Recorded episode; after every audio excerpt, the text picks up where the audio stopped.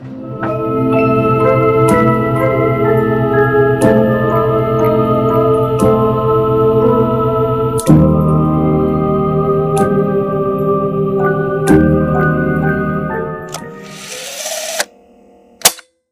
was visiting my family over spring break in Boston. This was shortly after my great aunt Nan had died. She was my mom's aunt, my grandfather's uh, sister, and uh, my brother and Steve and I were very close to her. Anyway, so um, we were kind of sad after she died. It was the first like warm day of spring in Boston when we decided to go into the city and uh, and have lunch. So um, so we went in and uh, we decided to go to this place called Jacob Wirth, which is a, a German restaurant in the theater district. And um, it was a popular spot for um, Aunt Nan and her husband, um, Uncle Eddie, who was a film producer. Aunt Nan was like one of the most interesting people I knew. She'd gone to Harvard and uh, she was into like mysticism and philosophy. And since her husband was a film producer, she had some famous actor friends, which I thought was really fascinating. So, um, so my brother Steve and I we went for lunch at Jacob Wirth.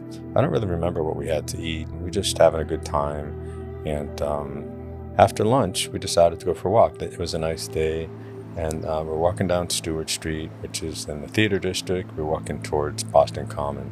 I can't say exactly why or what, but I remember noticing a figure was was coming towards us. And before I even saw this person, I sensed something unusual about them.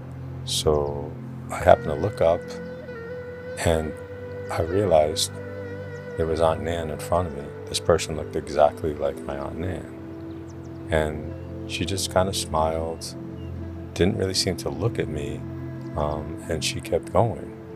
And I just kind of froze.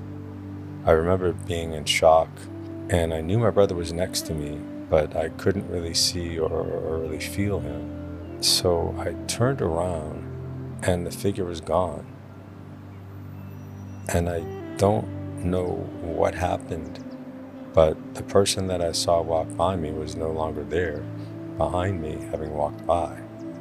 And I remember turning toward my brother and I looked at him and I could see he was pale. He looked back at me, and that's when I knew he had seen the same thing. And I said to him, Did you see that? And all he could do was nod his head really slowly.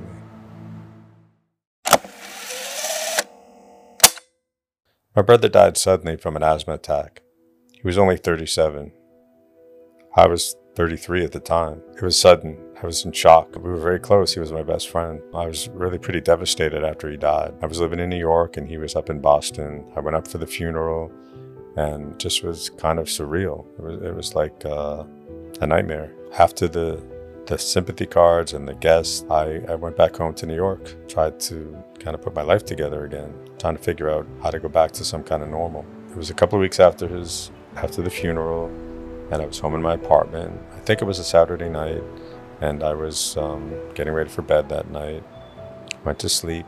Must have been a couple hours later. I was in that sort of waking dream state. It wasn't a dream, and I wasn't quite awake, but it was in that sort of nether region when a figure appeared over my bed. I can't explain exactly what it was or how it got there, but it was it was like a human with wings, like an angel over my bed. And I remember being aware of it and looking up and sensing that it was my brother, but I wasn't sure. I remember thinking, you know, I wanted to be sure. I wanted some kind of proof. So I reached my arm up, reached my hand towards this figure because I looked at the face and I couldn't quite recognize the face. I couldn't quite make out a familiar face. So I thought to myself, well, I'll, I'll reach for his heart. Somehow I'll be able to recognize them by touching their heart.